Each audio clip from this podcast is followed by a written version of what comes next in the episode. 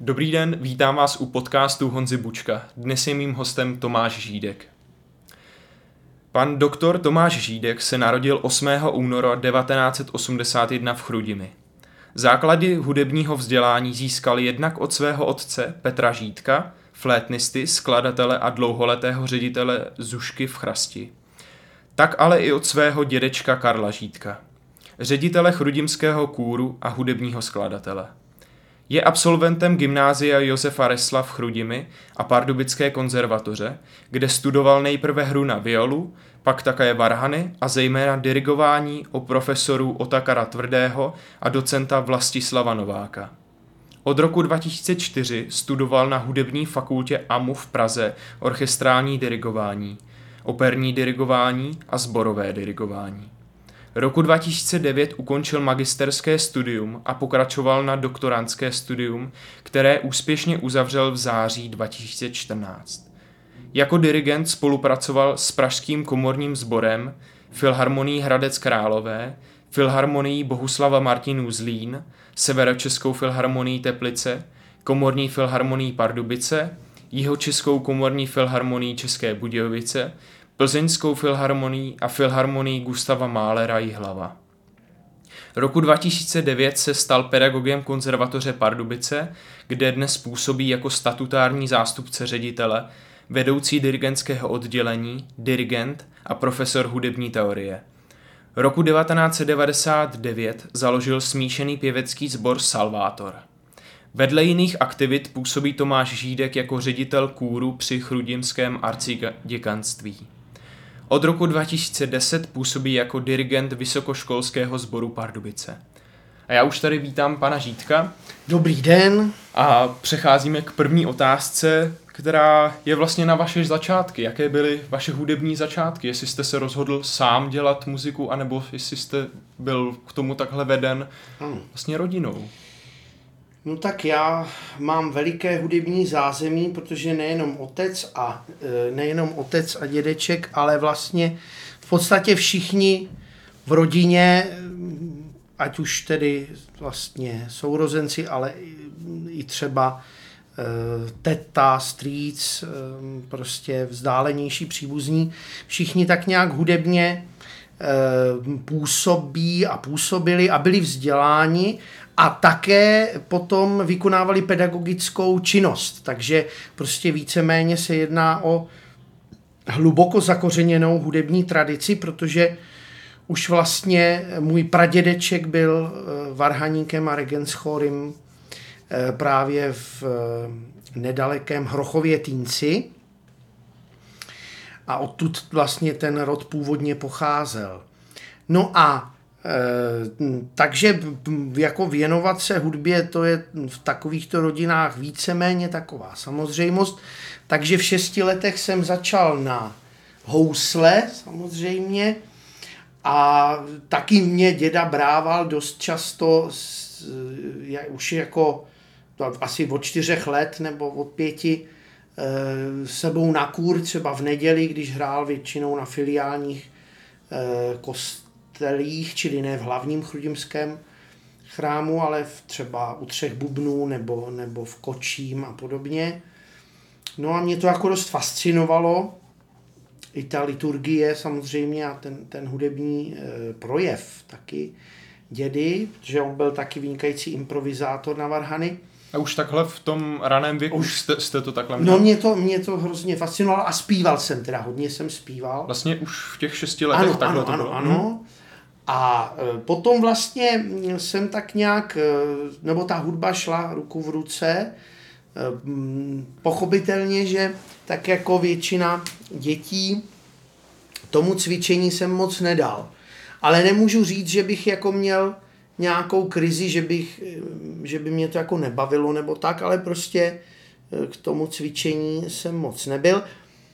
A protože mě zajímala taky historie a vlastně v já jsem vycházel z osmé třídy, tak jsem se pro konzervatoř nejdřív nerozhodl, rozhodl jsem se pro gymnázium.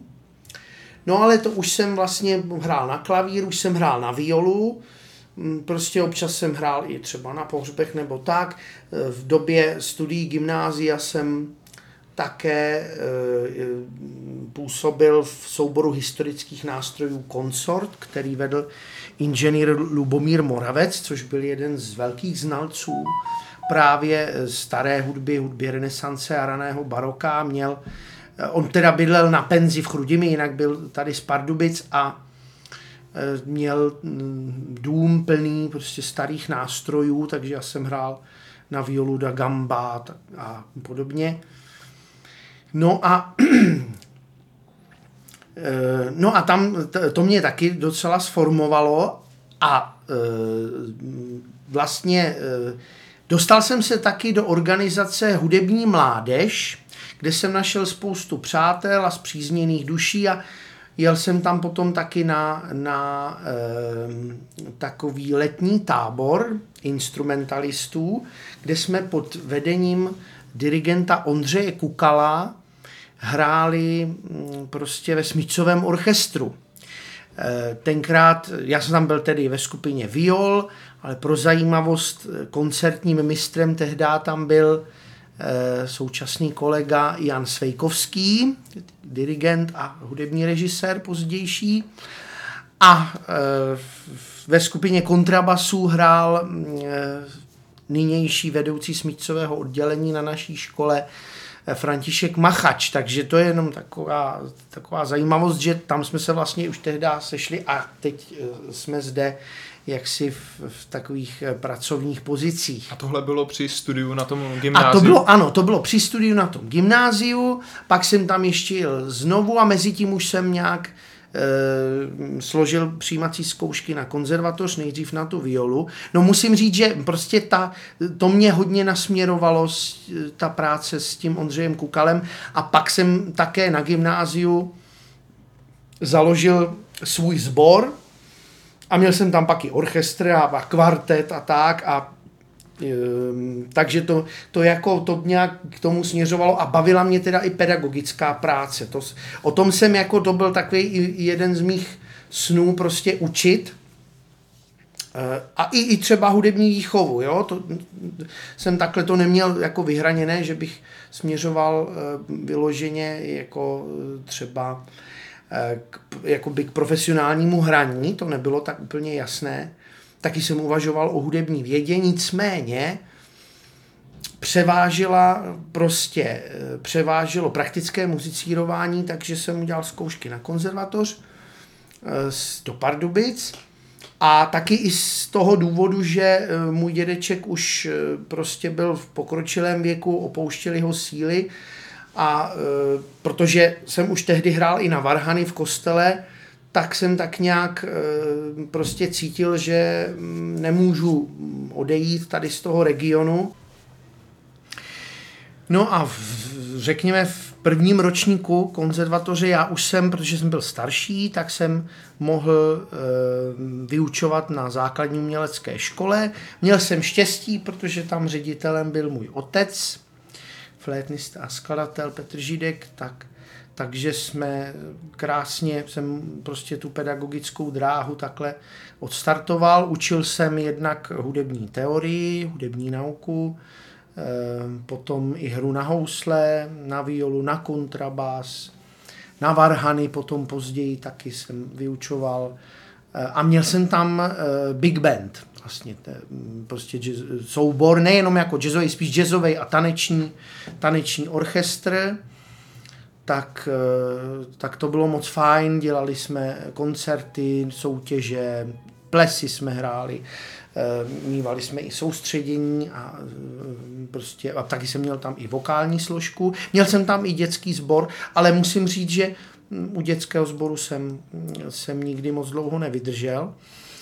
Potom jsem začal učit i v Chrudimi v dalším roce. E, tam jsem vyučoval právě hudební teorii a taky potom i pěvecký sbor. No a e, vlastně v tom druhém ročníku na konzervatoři už jsem udělal přijímací zkoušky na dirigování a pak vlastně violu už jsem, mm, už jsem e, studoval jenom jako obligátní nástroj abych taky mohl hrát v orchestru, protože to mě nesmírně jako bavilo. My jsme tehdy dělali na konzervatoři v Pardubicích, když jsem přišel, tak hnedka první rok se dělala opera Hubička, takže hned jsem šel zpívat do sboru a, a hned jsem měl i jako jevištní zkušenosti herecké taky. No pak jsme třeba v dalších letech hráli kompletní mou vlast, jenom orchestr konzervatoře, ehm, pak se hrála mm, e, Blotková opera v Studni a balet e, z pohádky do pohádky. Oskara Nedbala a to už jsem tenkrát třeba pomáhal i se sborem jako sbormistr, takže nějak to dirigování. No a e, v určitém okamžiku jsem se setkal e, s dirigentem Liborem Peškem, byl jsem představen, když tady hostoval u svého bývalého orchestru vlastně, že protože on byl tady šéf dirigentem, ale teď, teď jako hostující a Eh, on mě prostě doporučil, abych eh, určitě zkusil zkoušky do Prahy na AMU. Mm-hmm. No jo, ale mm, samozřejmě mm, já jsem se o to pokusil, o ty zkoušky, ale ten mm, potom eh, to jako nevyšlo, protože jsem tam šel vlastně téměř jakoby na blind, prostě neměl jsem tam kontakty, nejezdil jsem tam na konzultace. Nicméně ehm, potom později vlastně z pátého ročníku jsem vykonal úspěšně zkoušky na akademii a ehm, vlastně konzervatoř jsem dodělal na kombinovaném studiu tady. No a pak, pak už jsem studoval na akademii a vlastně ta, taková ta profesionální dráha hudebníka už tím byla započatá a vlastně těch pět let, eh, co člověk prožil v Praze, že jo, v tom intenzivním prostě eh, kulturním a hudebním eh, jako hm, chvění, nebo jak bych to řekl, v, tom, jo, v té koncentraci všech těch podnětů, tak to, eh, to je prostě klíčové pro to další směřování. Mm-hmm. Když se ještě vrátíme k tomu studiu na té konzervatoři, tak jak se vám dařilo na konzervatoři jako žákovi? Myslím tím třeba prospěchem a anebo tím cvičením a takhle? Tak jako tím, že jsem předtím studoval gymnázium, tak jsem měl řadu předmětů uznanou, takže to byla první výhoda. Jako, že jsem nemusel prostě na všechno chodit. Eh, samozřejmě eh, hned jsem eh, se, nebo co nejdřív jsem potom i hrál v orchestru, předtím tedy jsem zpíval ve sboru v té opeře. To tady ještě jako stabilní sbor nefungoval a e, ten sbor byl složený z dirigentů, varhaníků prostě a příležitostných ještě dalších zpěváků. Takže e, to ano, no a jinak s hudebními předměty já jsem neměl problém, dokonce já jsem třeba do, doučoval svoje spolužáky, tak jako to třeba dělal i kolega Mejsnár nebo tak, a, takže to, jako tam problém nebyl. A e, co se týče hlavního oboru, tak samozřejmě mm, u té violy by e, nebyl by problém, kdybych pochopitelně e, splňoval to penzum toho cvičení, co je potřeba. Ale já už v té době jsem vlastně měl dva sbory, jsem vedl, že jo, vyjel jsem ten big band, učil jsem potom i na dvou školách, že jo, měl jsem, byl jsem hodně rozlítaný a prostě inklinoval jsem jednoznačně k tomu dirigování, takže tam to bylo, tam to bylo jasný. Takže jako neměl jsem nějaký špatný známky nebo tak, to vůbec ne. Vždycky jsem to nějak se ctí prostě absolvoval, ale jako kdybych měl Mm, prostě tehdy v tom prvním a druhém ročníku nasměrovat eh, prostě tu kariéru tím směrem jakoby úspěšného violisty, to znamená mm, jít eh, na vysokou školu, udělat konkurs třeba do orchestru, no tak by ta příprava musela být prostě úplně jiná. Úplně musel bych eh, a řadu aktivit bych vlastně musel, třeba mimoškolních bych musel omezit. Ale pro mě to byla prostě taková jenom přestupní stanice, ale pot, na to dirigování, a potom jsem jako neměl vůbec, vůbec eh, jako žádný, žádné problémy. To studium se mě dařilo, respektive bych řekl, že to pro mě to, mě to šlo jinak velice lehce. Jako ta konzervatoř pro mě prostě problém nebyla. Byl trošku, byla trošku potíž e, s tím e, přijetím na akademii v tom smyslu, že e, i když všichni, jako já jsem si vážil všech pedagogů, kteří mě učili, ale je pravda, že úplně ve všech disciplínách to profesionální vedení nám tady trošku scházelo. Takže já jsem, což třeba v současné době hm, tak to není, ale prostě to oddělení dirigování je vlastně nejmladší oddělení tady na škole a tak se to postupně jako vyvíjelo a některé předměty Eh, bych řekl, že nebyly tak úplně jako eh, pedagogicky obsazené eh, v tom profesionálním smyslu, jak by měly být. A takže já jsem vlastně musel vykonávat, nebo byl jsem pak závislý na konzultacích, třeba mm-hmm. u profesora Radomila Elišky a zejména potom u profesora Lubomíra Mátla, což byl náš přední zborový dirigent a ten mě vlastně připravil a vlastně mi i e, srovnal důležité základy, které jsem vlastně vůbec potřeboval k té profesi. Jo, takže ten mě, ten mě úplně jakoby e, v podstatě země toho dirigenta na počátku udělal. Jo? To, to, to, tak to musím říct, i když já jsem měl svoje soubory a tak, ale prostě on mi dal tu profesionální erudici, kterou jsem zas tak úplně v tomto oboru tady, eh, jako třeba ostatní, jsem nezískal. A při tomhle studiu, vlastně jakémkoliv studiu, celém vašem studiu, měl jste někdy nějaký pocit třeba nějakého vyhoření nebo nějakou krizi?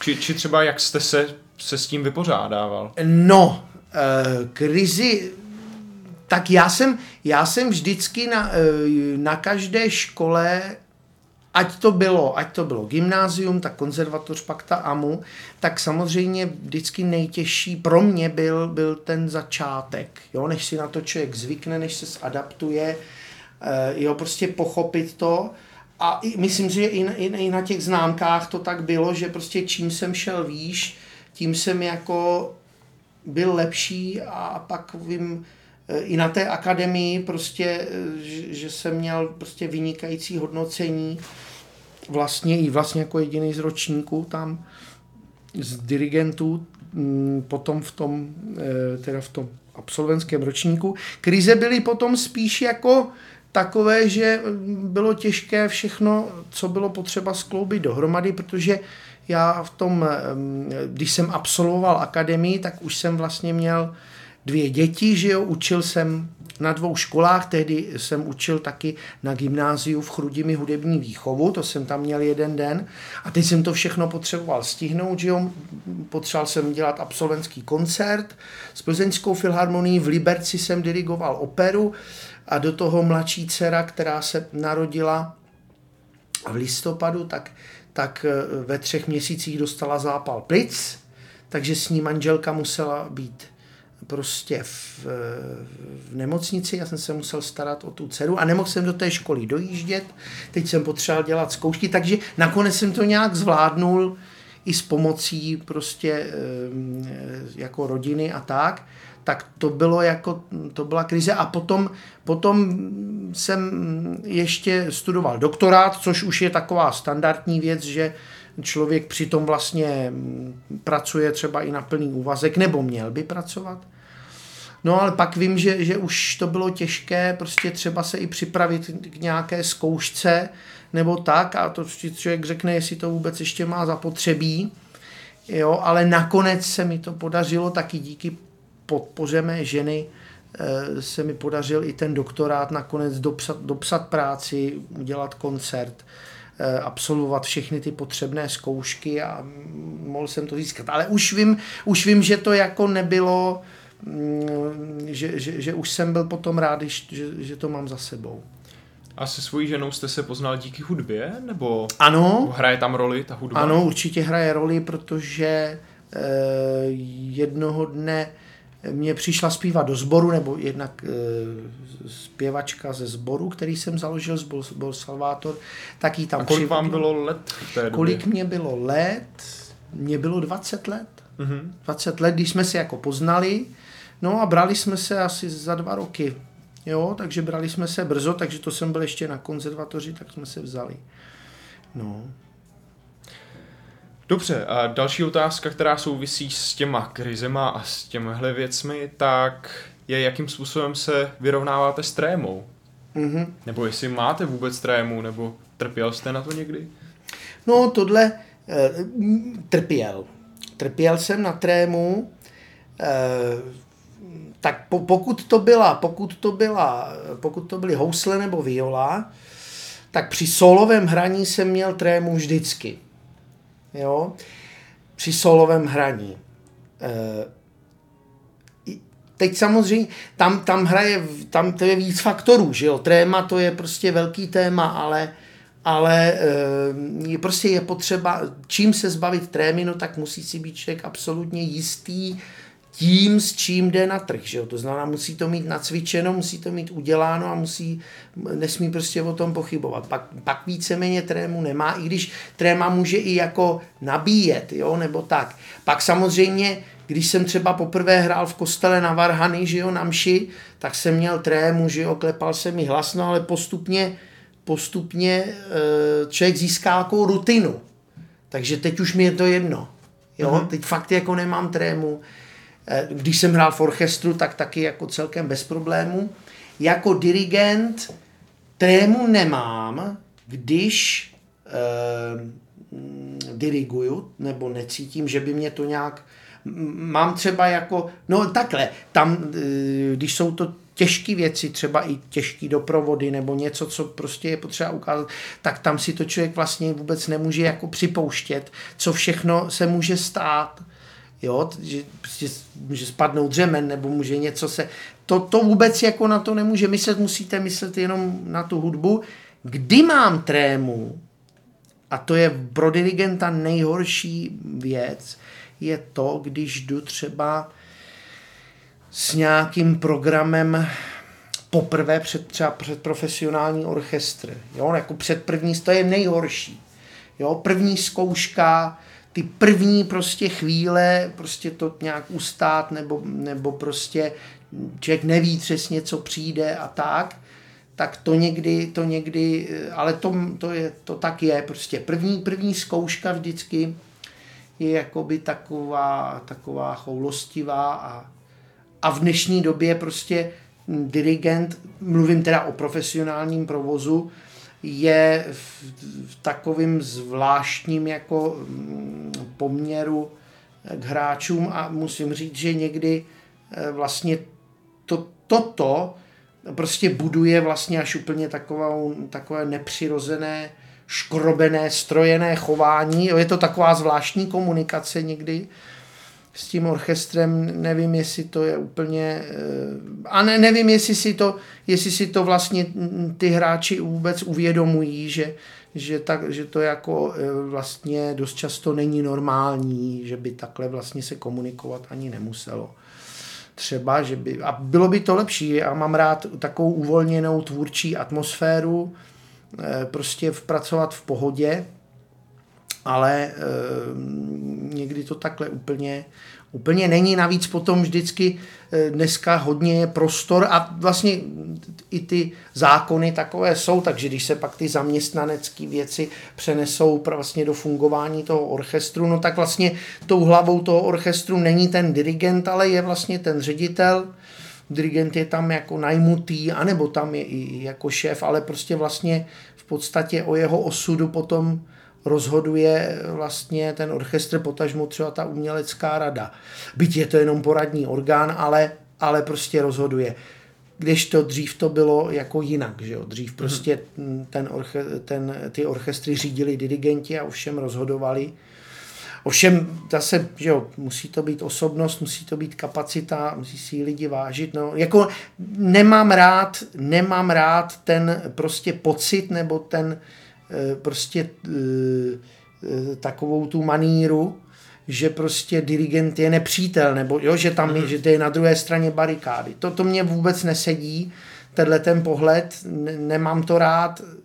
Je, myslím si, že to je potom bariéra všeho, A e, myslím si, že by, že dirigent prostě by měl být jeden z muzikantů, jo? že je prostě součástí toho, byť je ten, který to nějakým způsobem rozpoutává, nějakým způsobem je to je tím hybatelem, že jo, a tak, ale mm, rozhodně ne jako nepřítel nebo, nebo, nebo to, no.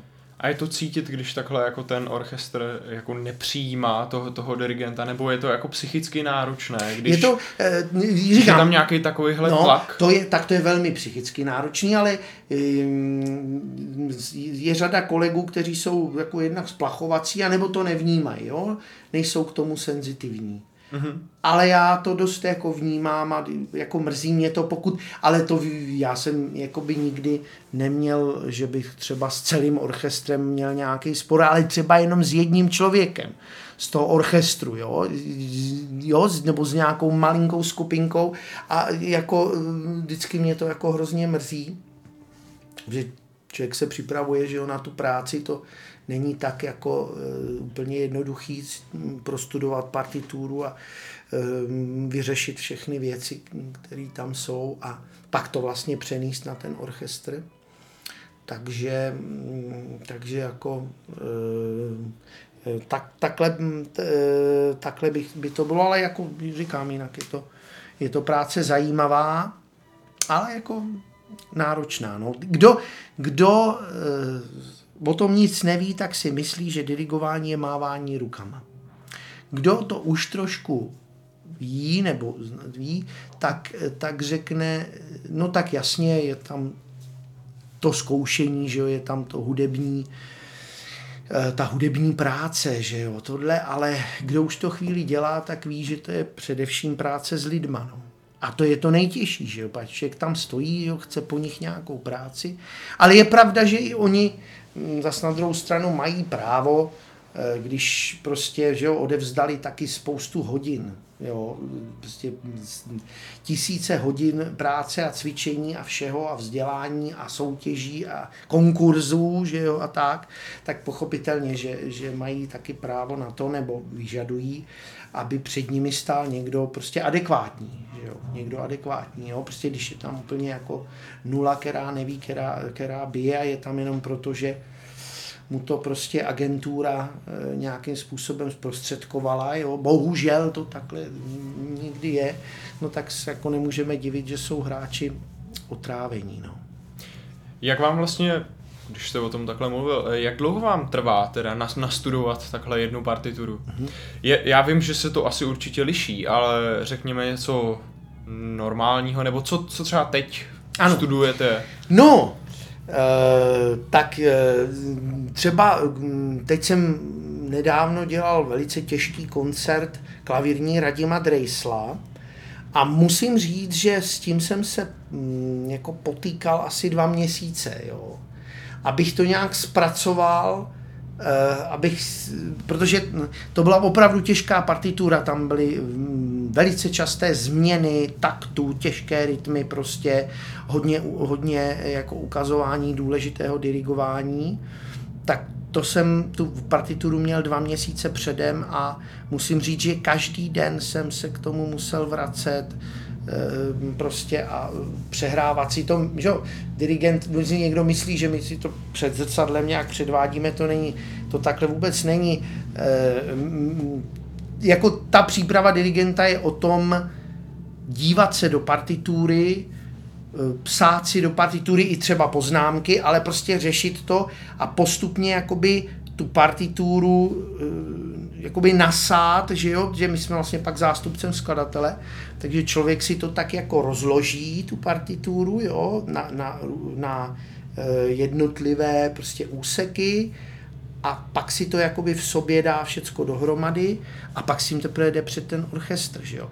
Ale Obyčejně, obyčejně se snažím, když je to nějaká symfonie nebo něco, tak aspoň minimálně měsíc předem musím tu partituru si prostudovat a pak se k tomu vracím třeba, jo. A samozřejmě zase, když třeba jsou to doprovody, tak se snažím korepetovat s těmi, nebo zjistit, jak oni to hrajou, nejít tam úplně jako na blind a protože že jo, klavirista doprovodí, ale já tam mám těch 50 lidí a musím vymyslet, jak to, jak to udělat, aby všichni to pochopili. Takže tam ještě zase korepetuji třeba s těmi, s těmi hudebníky, s, většinou třeba tady se studenty. No ale když se chci naučit z paměti partituru, tak taky minimálně ten, to už mám prostudované, ale minimálně ten měsíc třeba na 30, 40 minutovou symfonii, to je jako potřeba. No, mhm. ale pak to teda umím z paměti dobře, no. Co se týče práce se sborem, tam je to trošku jinak, protože samozřejmě člověk si připraví tu partituru, ale postupně, jaký se sborem nastudovává a opakuje, že jo, a mm, pracuje třeba i s jednotlivými hlasy nebo hlasovými skupinami, tak e, vlastně se to tím mm, jako částečně taky učí, že jo? takže tam vlastně někdy taky jdu s hotovým jako produktem, ale někdy se to tak jako člověk doučí nebo dovstřebává během, během té práce no, s, tím, s tím souborem. Takže vlastně pro to plné naučení té skladby nebo symfonie, vlastně čehokoliv, tak tak si myslíte, že, že je důležité znát tu skladbu jak harmonicky, tak i formálně pro toho dirigenta? Určitě, určitě jednoznačně jako bez, bez, bez teoretické erudice nedovedu si představit, jak bych to jako dělal. Mm-hmm. Jo, protože jako mm, dirigent musí být nejchytřejší z muzikantů, když to chce dělat a prostě vědět. Jo, když se o ně, někdo zeptá, tak prostě ví, a vědět si rady. Neříkám, že mm, hned prostě musí člověk vědět odpověď na jakoukoliv otázku, to asi ne, ale prostě do, musí, musím si umět poradit a zejména právě třeba v oblasti harmonie stává se, že je třeba e, špatná, že je někde chyba v notách, nejsme si jistý nebo tak, no tak musím umět do toho vnést tu jistotu, což třeba v těch klasicko-romantických skladbách není problém, protože tam většinou se rychle ta harmonická složka analyzuje a pak můžu do, jako docela e, dobře určit, co tam vlastně má být správně. Jo? Takže, takže to jedno, jednoznačně a, a taky e, tím posláním dirigenta vlastně i jako pedagoga je mm, prostě tu hudbu nějak zpřístupnit víc lidem, že jo. jo otevřít jim to e, mm, prostě tu, tu bránu té hudby, která v případě klasické hudby je to, je to problém, že to je poměrně strukturálně složitá záležitost, No a takže i od, já vždycky se snažím i o té skladbě se dovědět co nejvíc jako i zajímavostí, třeba o vzniku díla nebo o tom kontextu, o, třeba o prvním provedení nebo tak, protože mm, tím můžu, když je tam něco zajímavého, tak na to třeba můžu poukázat a vtáhnu i třeba posluchače potom, když, protože já většinou mám třeba na sborových koncertech mám průvodní slovo, uvádím si koncerty a e, prostě zaujmu ty, ty lidi už tím vlastně, e, co o té skladbě řeknu a vzbudím jejich zájem a oni mají z toho poslechu mnohem větší zážitek, než když se jim prostě podá skladba jen tak, že jo, teď, teď to je třeba renesanční dílo v latině, že jo, no, co jim to řekne, že mm-hmm. bez toho komentáře, jo, myslím si, že skoro nic, že tam někteří u toho usnou, jo, ale když se k tomu dá trošku nějaká, eh, něco zajímavého, tak prostě mám s tím nejlepší zkušenosti, takhle. Dobře, a další moje otázka vlastně k tomu je, jaký byl váš nejhorší zážitek třeba z koncertu? Nejhorší zážitek z koncertu? No tak eh, to nevím, teďka nejhorší zážitek úplně bych asi ne, nenašel v paměti, ale měl jsem už pár takových jako nepříjemných věcí, že prostě člověk, nejhorší je, když člověk ukáže eh, nástup a teď tam nic není. Jo? A nikdo jiný třeba nehraje. Tak to už se mi taky párkrát stalo, že vlastně najednou nic, ale pak se to třeba zachránilo. Ale stalo se mně tady třeba v Sukově síni měli začít hrát varhany, prostě najednou do symfonické skladbě a ono to nefungovalo. Prostě nějak vypadla, tam vypadl tam jistič, no a teď že šlo k tomu mít, to jelo, že já jsem ukázala Varhany nic, no, ale pak zahrál orchestr a prostě, ale jako to tam nebylo, no, tak to jsou takové jako nepříjemné místa, v kterých jako člověku hrkne, no, anebo takový jako fakt jako nepříjemné věci jsou, když, když prostě máme něco nastudováno s někým a teď den předem někdo volá, že nepřijde, že je nemocný, nebo, že, nebo, nebo mu ujel vlak a teď má, jo, prostě takovýhle ty, to řešení některých věcí, e, prostě to, to mě jako dost i ubíjí, tak to jsou takové nepříjemné věci, no. Ale mm, jako na nějaký nejhorší zážitek vyloženě, to bych, to bych asi si, ale jsou to, takový drob, jsou to takové drobnosti, které člověka ale postupně e, taky jako svým způsobem psychicky trošku jako devastují, no, ale tak když, když nás to nezlomí, tak, tak jdeme dál a poučíme se, no. Dobře, a další věc souvisí s psychikou jako hudebníka jako takového, tak jakým způsobem třeba re, e, relaxujete, nebo já si myslím, že určitě je důležité pro, pro hráče nějakým způsobem dbát o svoji psychickou stránku, tak jakým způsobem třeba tohle řešíte? Tak určitě, protože eh, samozřejmě my tady tu hudbu, hudba je krásná záležitost, ale my, my dostáváme tady téměř ve smrtelných dávkách jako muzikanti. Jo. Takže je potřeba to vyvažovat. Je potřeba to vyvažovat a tak já třeba rád prostě dělám na zahrádce, že jo, nebo takhle. Teď mám třeba včely, jo, teď jsem začal včelařit, takže tím se jako zabývám. A máme poměrně na chalupě velký pozemek, taky děláme i e, práce jakoby rekonstrukční a tak. Takže to ono, i třeba takové, takové štípání nebo řezání dřeva je prostě úžasná záležitost v, jste v přírodě, že jo, nebo chodě, chození na houby, eh, hraní karet a tak, prostě taková, takový odpočinek eh, prostě je důležitý. Jo, takže, takže mm, tak jako řada muzikantů prostě utíkám, utíkám do přírody, utíkám k rodině, k dětem samozřejmě, když to jde. Dřív, byl, byly doby, že kolem tý, kol, mezi, tak mezi dvacítkou a třicítkou tak jsem jako hodně vyhledával, že jo, umělecké příležitosti a tak. A teď je fajn, když jsou, to je bez pochyby, ale i vzhledem ke svému pracovnímu zařazení jako zástupce ředitele, tak eh, vyhledávám hodně spíš teď eh, Eh, jako eh, příležitosti k tomu, abych si právě odpočal, ať už nějakou prací, eh, prostě manuální třeba, nebo na zahradě, nebo pobytem třeba v přírodě, turistikou, jo, a, a tak. Mm-hmm. A byla pro vás hudba vždy na prvním místě? Nebo měl jste třeba nějaké období nebo nějakou situaci, kdy jste se musel třeba rozhodnout, jestli hudba anebo něco jiného. No, to já jsem se právě rozhodoval, rozhodoval na tom gymnáziu, na tom gymnáziu, ale spíš by to asi, když by to nebylo jako vyloženě praktická hudba, tak by to asi spíš byla hudební věda, čemu se věnuju vlastně taky částečně, jo, tak taky mm, trošku e, i muzikologicky bádám, ale vždycky je to pro mě pro mě jako jenom takové spodní podhoubí toho, toho eh, praktického muzicírování, prostě toho vytváření té hudby.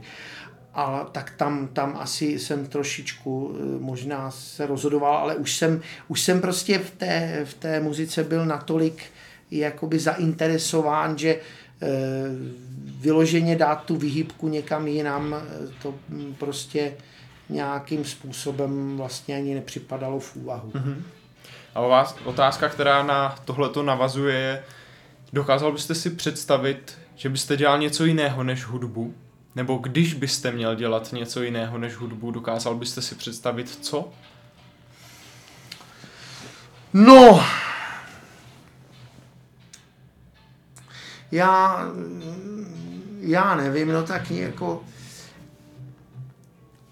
Dneska už, dneska už asi ne, ale možná, možná třeba bych, eh, možná bych mohl dělat kuchaře, to by mě asi třeba bavilo trochu, nebo to, to je taky, to vaření je taky trošku koníček, ale možná eh, ono zas takhle, když to člověk dělá amatérsky, tak vlastně jako neví, co to všechno obnáší, jo? takže ono takhle jako člověk se třeba zasní nebo tak.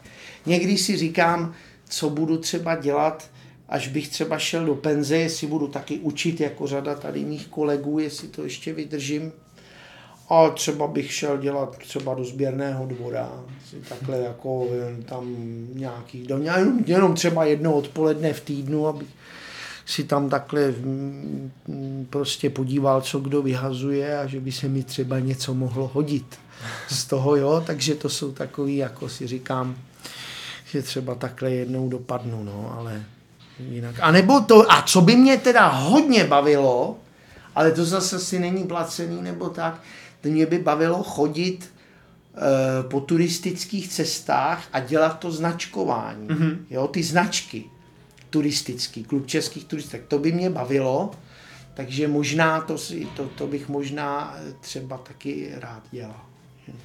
Dobře, a když se vrátíme zpátky tak k hudbě, tak jaká je vaše oblíbená skladba? Nebo jestli máte nějakou oblíbenou skladbu? Hmm. No tak to je prostě pro muzikanta, jako jsem já, to je strašně těžká otázka. Jo. Já právě si říkám, že asi úplně vybrat jednu, ale můžete vybrat třeba, třeba jich víc klidně, to, to nevadí hmm. vůbec. No, uh, tak jako mm, já, takhle, já, já nejsem vyhraněný typ, abych řekl takhle. Já mám eh, většinou rád skladbu, kterou třeba právě dělám.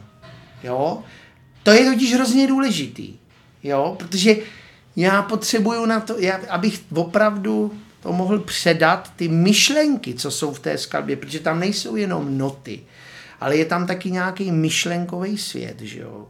citový svět, že jo? který tam je. Tak je potřeba, aby člověk proto jako zahořel, že aby v tu chvíli to miloval. Takže teď třeba nastudovávám se sborem Dvořákovou mši Dédu, Lužanská mše, že jo, takže i na to myslím, že jo. I když třeba takhle chodím nebo jedu do práce, tak si na to vzpomenu.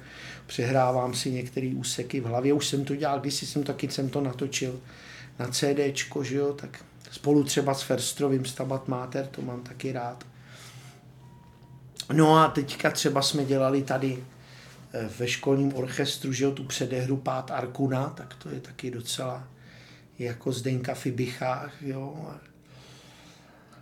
A myslím si, že, že většina orchestru jako, že, že, že to jako mm, akceptovali, co v tom je, jako za, za zajímavost a za, za hloubku v té hudbě.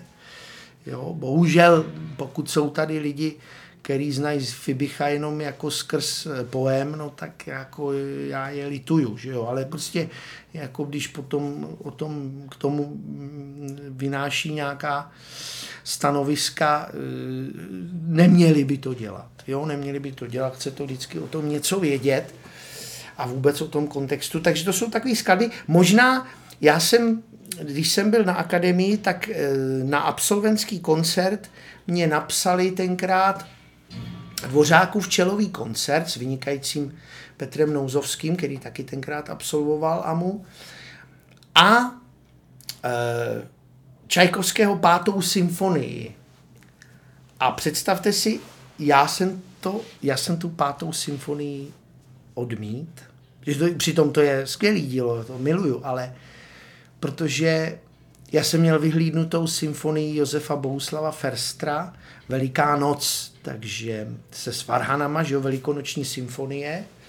A chtěl jsem to dělat a tak tenkrát byl vedoucím katedry eh, profesor Jiří Bělohlávek, dej mu pámbu nebe.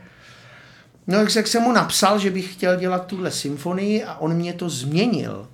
A kolegové, studenti kroutili hlavou, říkali, to tě, to tě museli mít hrozně rádi, když ti dali Čajkovskýho pátu a Dvořáku včelový koncert, jenomže je, mě nebaví dělat, dělat s orchestrem věci, které ty lidi znají i pospátku. Jo, to mně jako přijde, já jsem prostě i z tohohle hlediska jsem, jednak jsem chtěl tu symfonii dělat a chtěl jsem si něco s tím orchestrem nastudovat. Ne tam se s nima dohadovat, že takhle oni to hrajou 30-40 let nějak a já to chci jinak a že jim to jako dělá problém.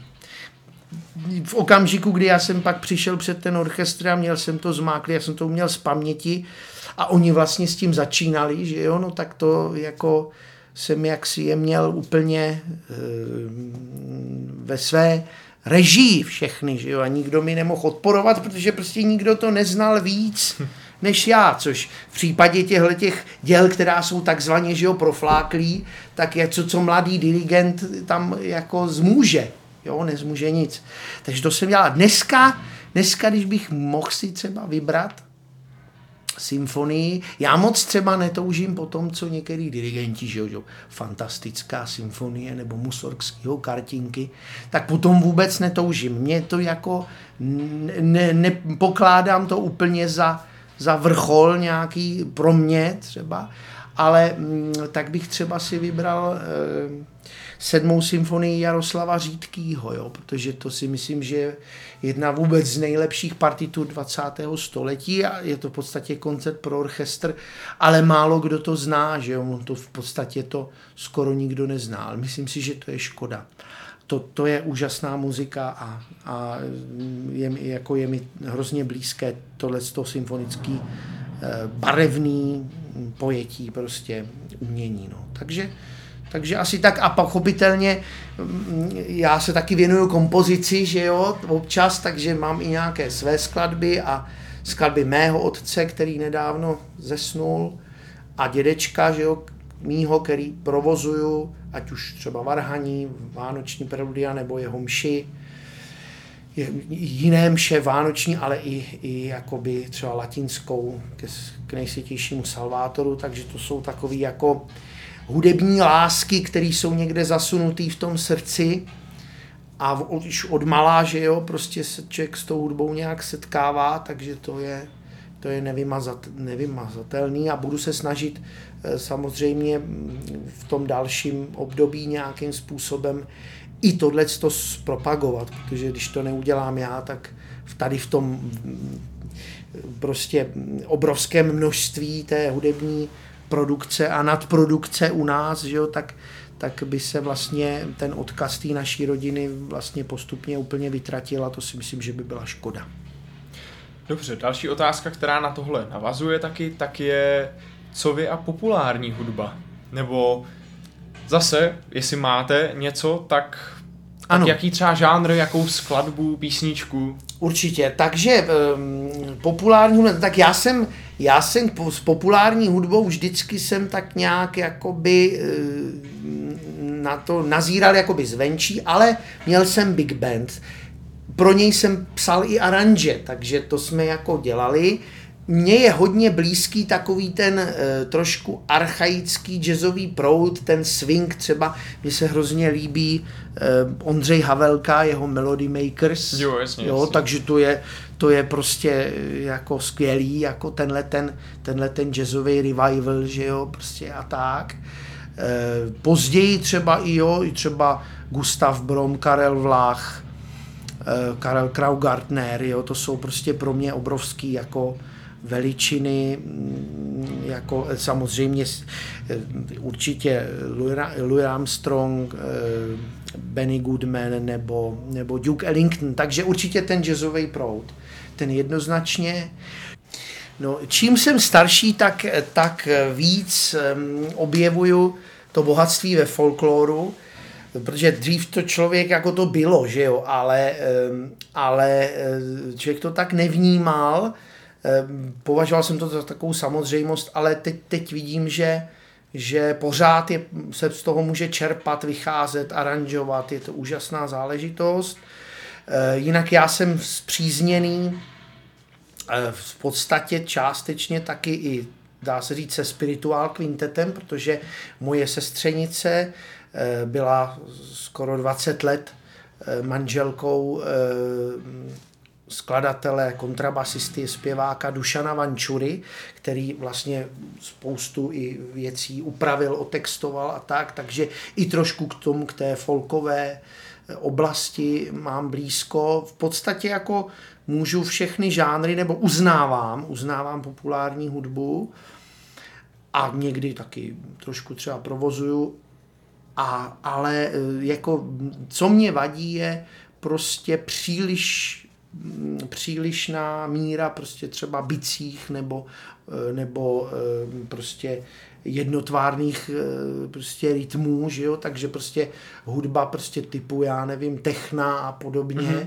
tak to už jako je hudba, kterou, eh, která prostě pro mě nemá smysl, skutečně pro mě nemá smysl, jako chápu, že že lidi tomu nějak holdujou, nebo že má prostě taky svoje opodstatnění, anebo i, i třeba eh, prostě Eh, free jazz taky úplně není eh, něco, co by mě nic proti improvizaci nebo, nebo proti prostě mm, jakoby mm, pozdějším třeba, třeba jazz rocku nebo tak, to ne, ale jako není, nejsou to úplně žánry, které vyhledávám. A třeba u toho free jazzu prostě ale, ale to je jako i vlastně s hudbou Eh, třeba s tou seriální hudbou 20. století, prostě jako posluchač většinou nemá šanci tam postřehnout hm, prostě tu formu, nebo se v tom nějak zorientovat.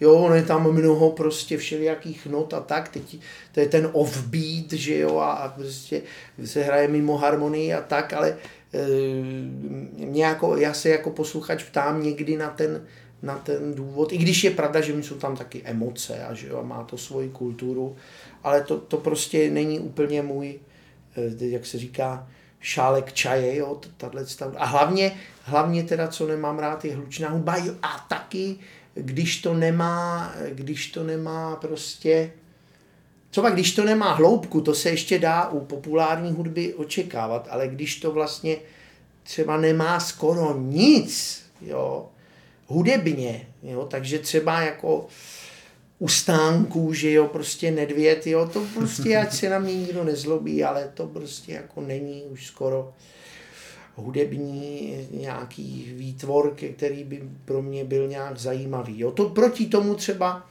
Jarek Nohavica, to je muzikálně eh, prostě na obrovský výši, jak bych řekl, a vlastně i textově.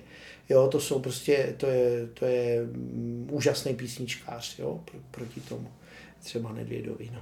Já se vlastně vzpomínám, jak říkal pan profesor Pfeiffer, že to pro něj není moc jako hudba, ale že to je něco, co využívá prvky hudby.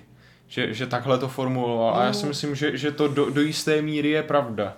No říkám, je, jak co, jo, ale jako myslím si, že v třeba v, to, v té, i v té oblasti třeba populární hudby nebo tak je řada vynikajících umělců a je tam spousta jako kvalitní hodnoty. Jo, mm-hmm. to, to, to si nemůžu říct. Taková, takový věci jako třeba určitě Beatles nebo, nebo Karel Gott, že jo, prostě to jsou, to jsou e, osobnosti trvalé hodnoty, že jo, nebo i symboly, že jo, třeba Marta Kubišová, že jo, ta prostě zůstane Eh, asi navždy jedním ze symbolů, jak teda toho pražského jara 68, ale pak vlastně i e, té sametové revoluce. Že jo? Takže, takže to, to, si myslím, že, že jako bych tak úplně, úplně ne, takhle ne, jako neviděl. No. Takže třeba hudbu jako rap anebo hip-hop, tak to vám úplně nic neříká třeba?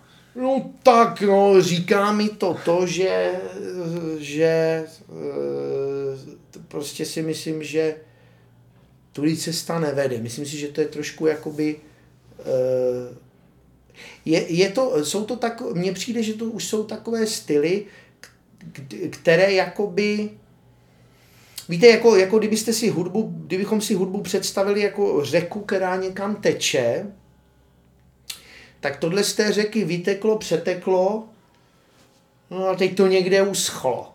Jo, prostě to už nemá šanci jít dál, nebo jo, to je prostě taková konečná, Jo, to přijde někde jako, to, jako zbytečná, ale chápu že, chápu, že to má spoustu vyznavačů a e, nese to nějak e, prostě tu svou kulturu, takže jako úplně jako když, když mě to nikdo, když to nemusím poslouchat, tak je to dobrý, ale kdyby mi to někdo nutil, tak, tak by mi to vadilo.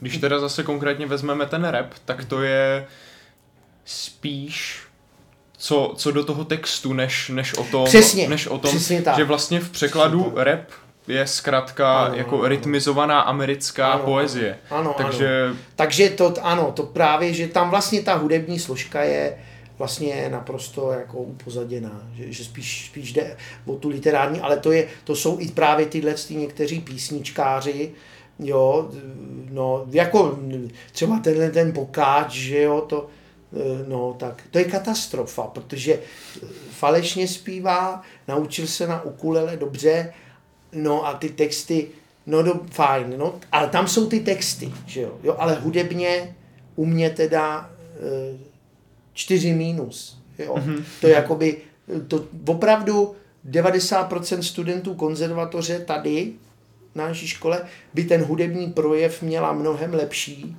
než pokáč. No ale ne, ne, neřekne si 100 tisíc za koncert, no to je fakt. Já jako tady mluvím otevřeně, jo. To má, no. Dobře, tak jo, já už mám jenom poslední otázku a pak se rozloučíme a to je, když byste měl vybrat jednu věc, jednu radu nebo doporučení začínajícím hudebníkům, tak co by to bylo? No, nemusí být klidně jedna. Cokoliv. Rada začínajícím hudebníkům. No, to je těžká otázka. Já si myslím, že rada začínajícím hudebníkům je prostě najít se v té hudbě. Musí se tam člověk najít, musí si najít svoje místo. Musí si najít svoje místo, tak, aby ho to vlastně naplňovalo. Jo, protože dělat to, dělat to pro jiný smysl, jako pro peníze, to potom, ale to, vám přijde až teprve, když vás to naplňuje. Jako musí, musí to člověk fakt jako milovat. Musí, protože žít hudbou nebo být hudebníkem profesionálním, to je prostě to je jiný styl života. Jako to je úplně, jednu stranu je to řehole, že jo, to, to řekneme, ale, ale prostě to je jiný režim, jiný styl života a to vás musí prostě bavit, musí vás to nějakým způsobem uspokojovat, musí to pro vás třeba i být, drogou, jo? takže prostě jít za tím letím. Ten vztah k tomu je nej, nejhorší. Potom lidi, který, který eh, třeba i byli dobrý, ale nakonec tu hudbu nedělají, vystudovali třeba naši školu a tak nedělají tu hudbu, ale to můžou říct sto jiných důvodů, ale je to proto, protože oni neměli k tomu ten vztah, anebo nenašli pro sebe to pravý místo, který by je třeba nějakým způsobem jako uspokojovalo nebo, nebo tak. Jo? Pak třeba taky člověk nemusí tolik vyho, vyhořet, jo? protože e, mě i třeba, když se něco tolik nepovede nebo tak, ale už vím, že třeba plánuju něco, že budu dělat dál a už se na to můžu soustředit, mám nějakou prostě další jako perspektivu, jo. Ale mm, prostě t- myslím si, že to asi je to nejdůležitější, ten, ten vztah k té muzice. A to, to vlastně to poznáte i na tom, když takový člověk vás učí, jestli má ten vztah nebo nemá. Jo, jestli je to prostě taková suchá záležitost, no tak to nikoho neosloví. Jo, protože my jako muzikanti musíme komunikovat. My musíme komunikovat, my musíme oslovovat. A nejenom tím, co, jako, že hrajeme, že zpíváme, dirigujeme, že jo, a tak, ale i, i tím jako životem, že, že jsme zajímaví osobností, že, že třeba je zajímavý si s námi takhle jako třeba povídat nebo strávit večer nebo tak, jo. Dobře, tak jo. Já vám moc děkuju, že jste přijal Já taky moje děkuju pozvání a ať se vám daří. Děkuju. Jo, bezva. Já se s vámi loučím a budu se těšit u dalšího dílu.